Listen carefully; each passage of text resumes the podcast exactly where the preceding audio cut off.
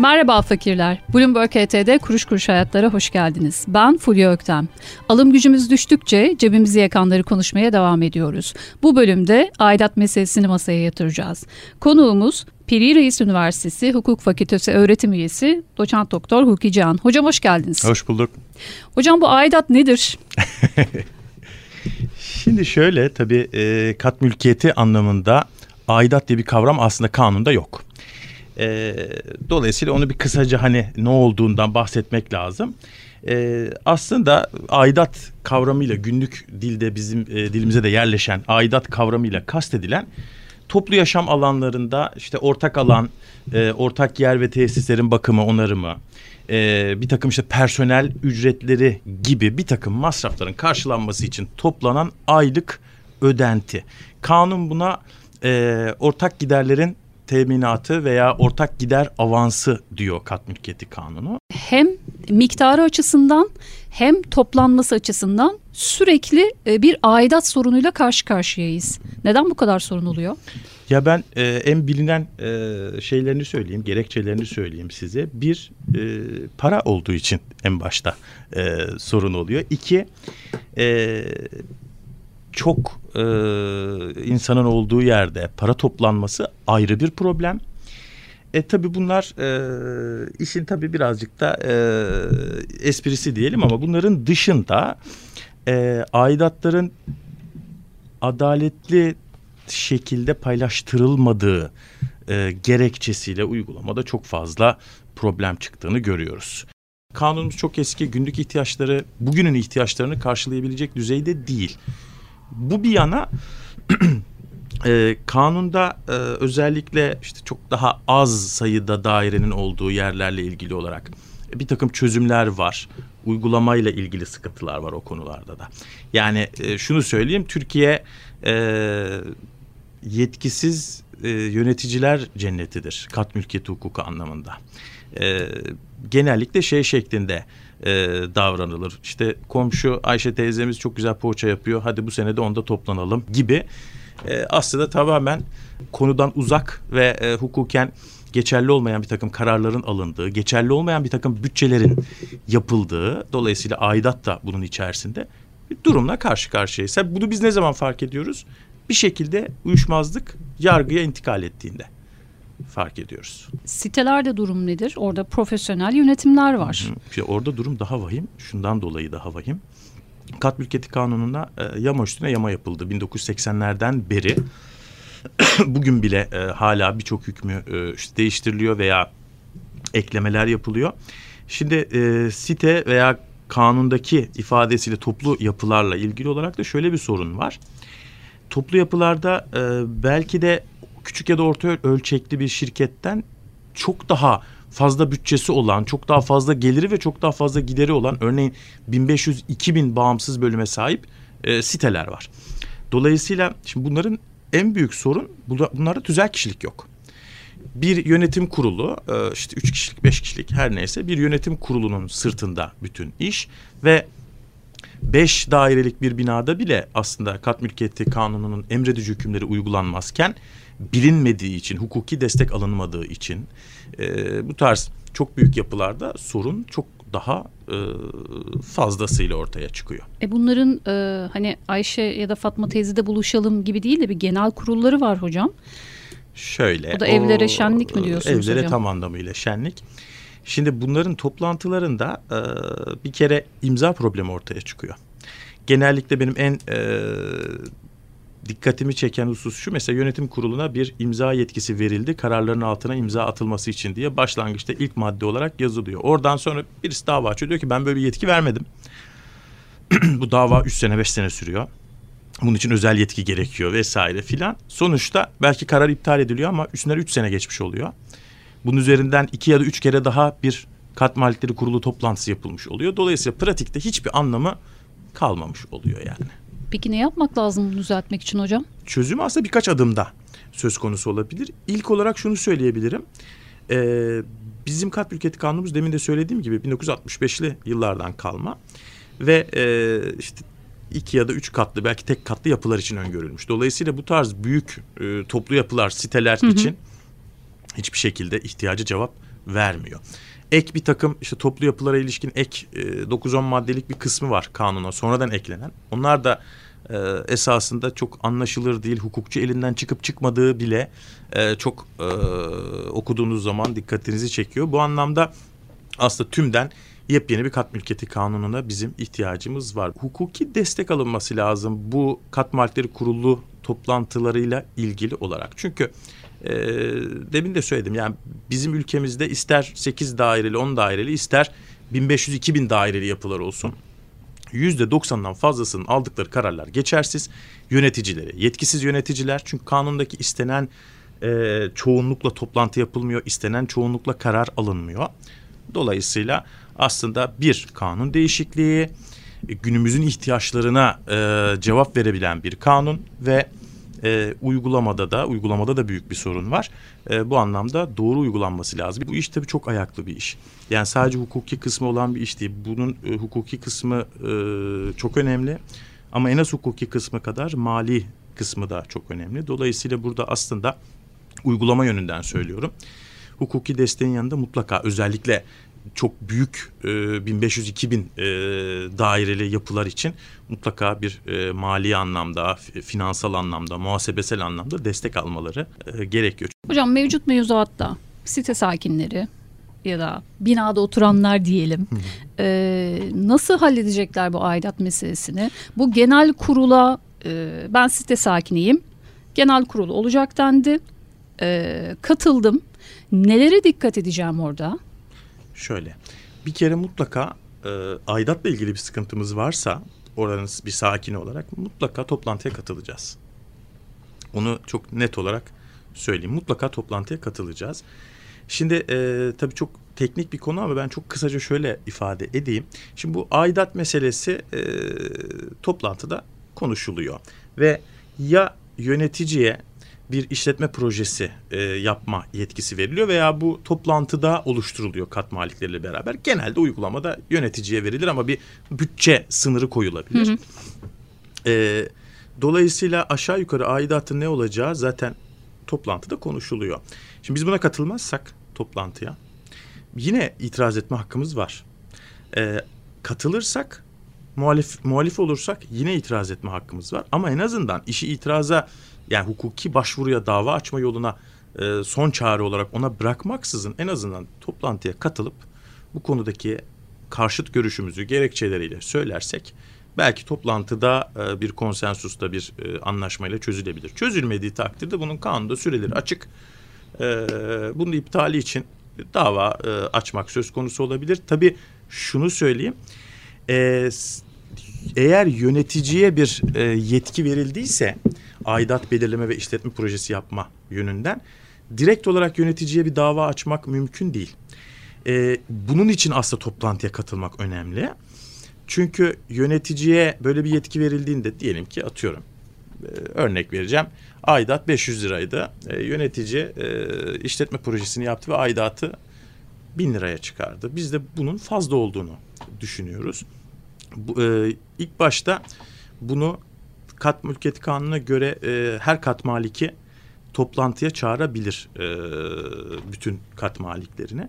Bunu olağanüstü toplantı talebiyle buna konu ederek görüşmeyi bu şekilde sağlayıp toplantı açılmasını ve bunun görüşülmesini sağlayıp eğer istediğimiz netice çıkmazsa bu kararı yargıya taşıma, iptali için dava açma hakkımız var. Hocam, tüzel kişiliği yok dedik. Yöneticiler hani yetkisiz çoğu dedik. Nasıl peki kime dava açıyoruz burada? İşte burada söz konusu kat malikleri kurulu kararının iptali için dava açacağız. O yüzden direkt olarak yöneticiye dava açamıyoruz. Önce itiraz ediyoruz. Bunun olağanüstü gündemle tekrar bir toplantı açılarak görüşülmesini istiyoruz. Eğer o açılan toplantıda, yapılan toplantıda tekrar görüşme esnasında bizim talebimiz gibi bir noktaya gelmezse konu, bu bir kat malikleri kurulu kararı niteliğindedir. Bunun da dava konusu yapabiliyoruz işte bu aşamada artık. Kullanmadığımız şeyin, almadığımız hizmetin aidatını ödemek zorunda mıyız? Bir de kirayı aşan aidat ödenir mi? Bunlar çok fazla evet. Son dönemde gündemde. Gerçi bu almadığım hizmeti ödemek zorunda mıyım ben? Kendim bildim bile de duyduğum bir şeydir ama hiçbir zamanda hani böyle şey gibi net bir cevabı olmayan bir şey gibi bu konular. Aslında şöyle ilk soruyla başlayayım. Almadığımız hizmetin hani bedelini öder miyiz? Öderiz. Şundan dolayı öderiz. Şimdi nedir mesela bu almadığınız hizmet hocam? Klasik, neler olabilir? Klasik mesela şu örneği verebilirim. İşte giriş kattaki oturan bina sakininin asansörü ben kullanmıyorum gerekçesiyle asansör bakımına ben katılmayacağım demesi. O da bir ortak giderdir çünkü. Asansör ortak yer olduğu için. Şimdi burada kanunda açık hüküm var. Böyle bir gerekçeyle kat malikleri diyor ortak giderlere katılmaktan kaçınamazlar. Çünkü kullanmıyor ama kullanma ihtiyacı doğdu diyelim ki ne yapacağız? Kullanamazsın mı diyeceğiz. Yani sen buna katılmıyorsan. Hayır, böyle bir şey yok. Bunlar gerekçesi şudur kısaca. Ortak yerler kat maliklerinin paylı mülkiyeti altındadır. Yani herkes oranın maliki konumundadır. Dolayısıyla kullanalım veya kullanmayalım. Biz bunun gerektirdiği masraflara katılmak durumundayız. Yani şöyle düşünelim. Arabamız var, kullanmıyoruz ama vergisini ödemek durumundayız. Muayenesini yaptırmak durumundayız. Evimiz var, kullanmıyoruz, kirayı da vermiyoruz. Vergisini ödeyeceğiz. İşte ne bileyim içinde masraf varsa katlanmak durumundayız. Aynı bunun gibi yani. Hocam peki asansör, apartmanın temizliği, bakımı, çatı bakımı bunlar tamam. Ama bir sitedeyiz ve gerçekten hiç kimsenin kullanmadığı hani müsriflikle yapılmış şeyler var. Bunlar şimdi asansör ve çatının bakımı gibi değil. Bunlarda hakları ne? Kiracıların şimdi, ya da ev sahiplerinin değil mi? Bunlarda da şöyle bir şey var. Şimdi bunlar genellikle lüks masraflar dediğimiz bizim kategoriye giriyor. Bununla ilgili şöyle bir çözüm var. Yine kanunun içerisinde yine bir toplantıda bu konu edilip buna katılmak isteme yani kat maliklerinin katılmama hakları var. Lüks masraflar olarak nitelendirebileceğimiz şeylerle alakalı. Ne olabilir mesela bunlar? Mesela şu olabilir.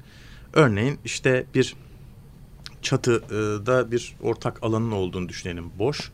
İşte orada bir işletme açılması ve işte buna her kat malikinin arsa payı oranında veya eşit miktarda katılması buranın masrafları için.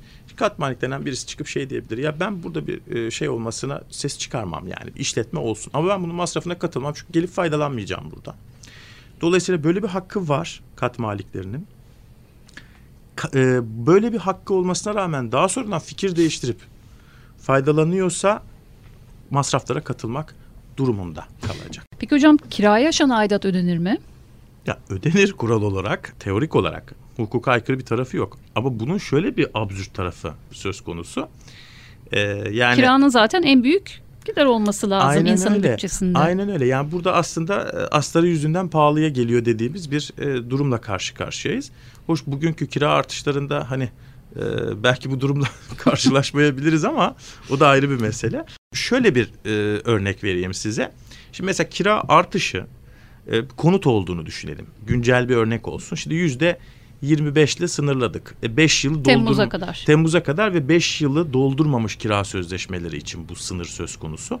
5 yılı aşmışsa raiç değer yine de istenebiliyor. Onda da bir hakkaniyet indirimi uyguluyor mahkeme %25 gibi. Ama 5 yılı doldurmamış bir sözleşme olduğunu düşünelim.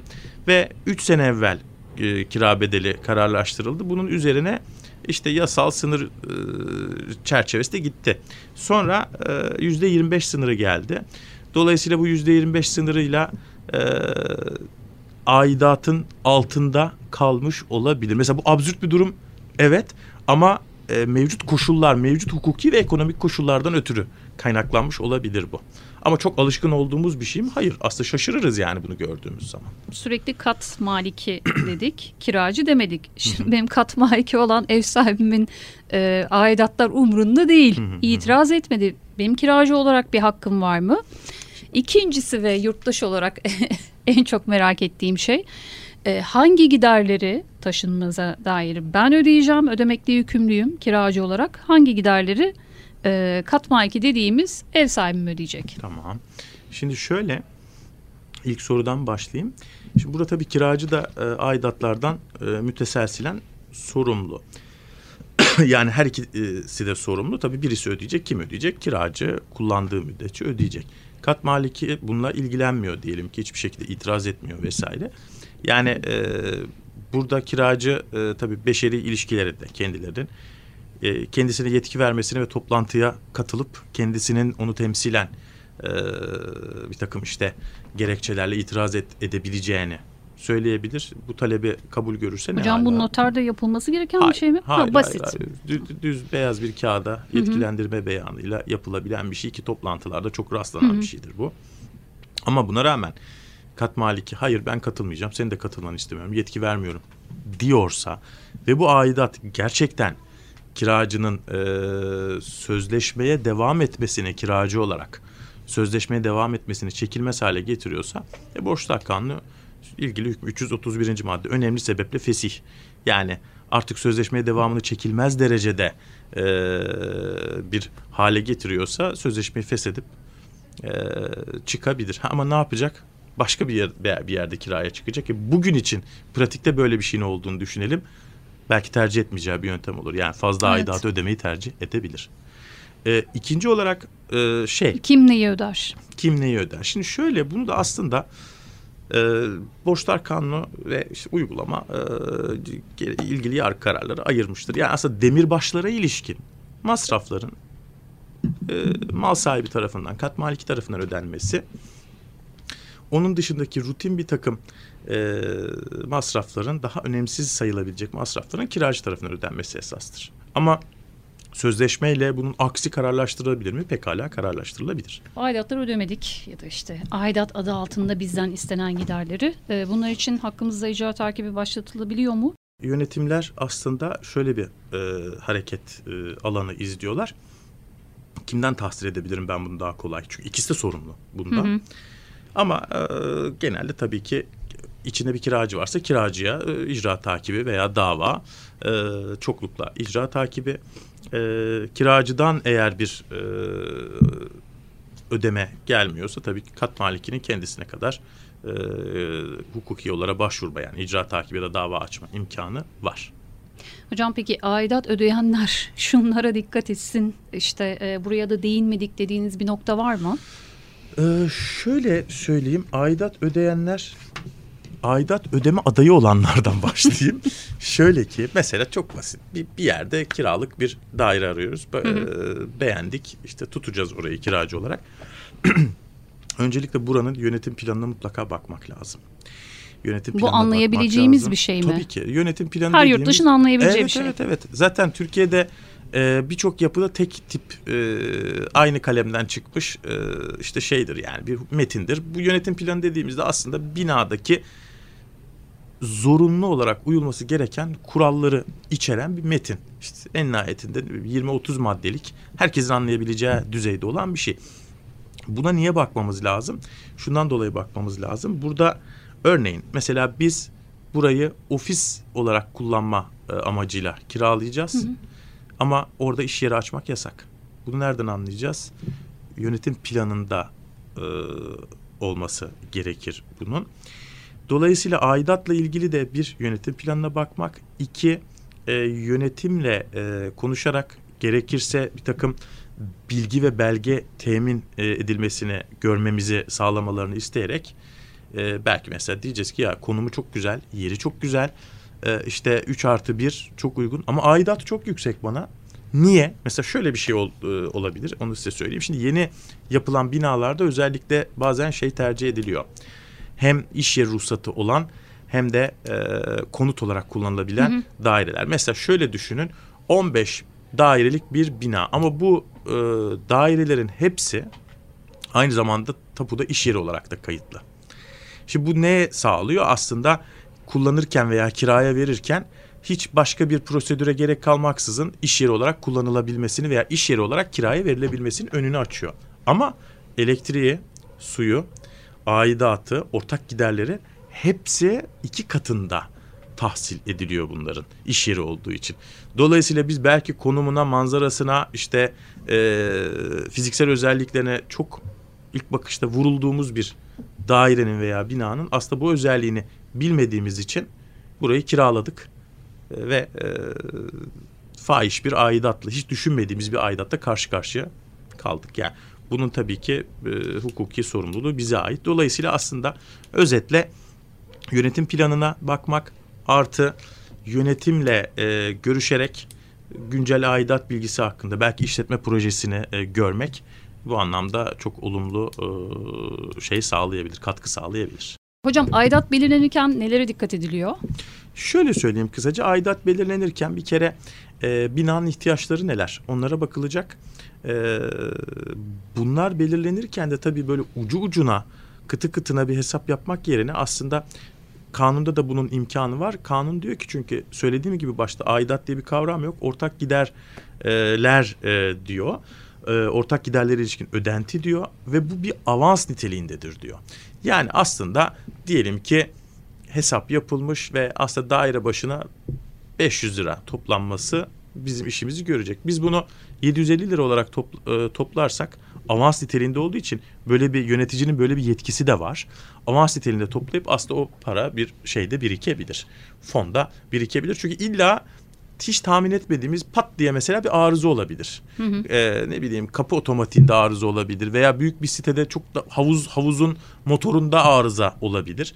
Dolayısıyla boş kasayla gezmek yerine aslında oradaki olası çıkabilecek bir takım problemler için bir fon da oluşturulması düşünülebilir. Yani fahiş mi değil mi günün ekonomik koşullarına göre ve site hayatına göre belirleniyor diyelim hocam. Kesinlikle. Hocam çok teşekkür ederim verdiğiniz bilgiler için. Rica ederim. Kuş Kuş Hayatlar'da sonraki bölümlerde görüşmek üzere.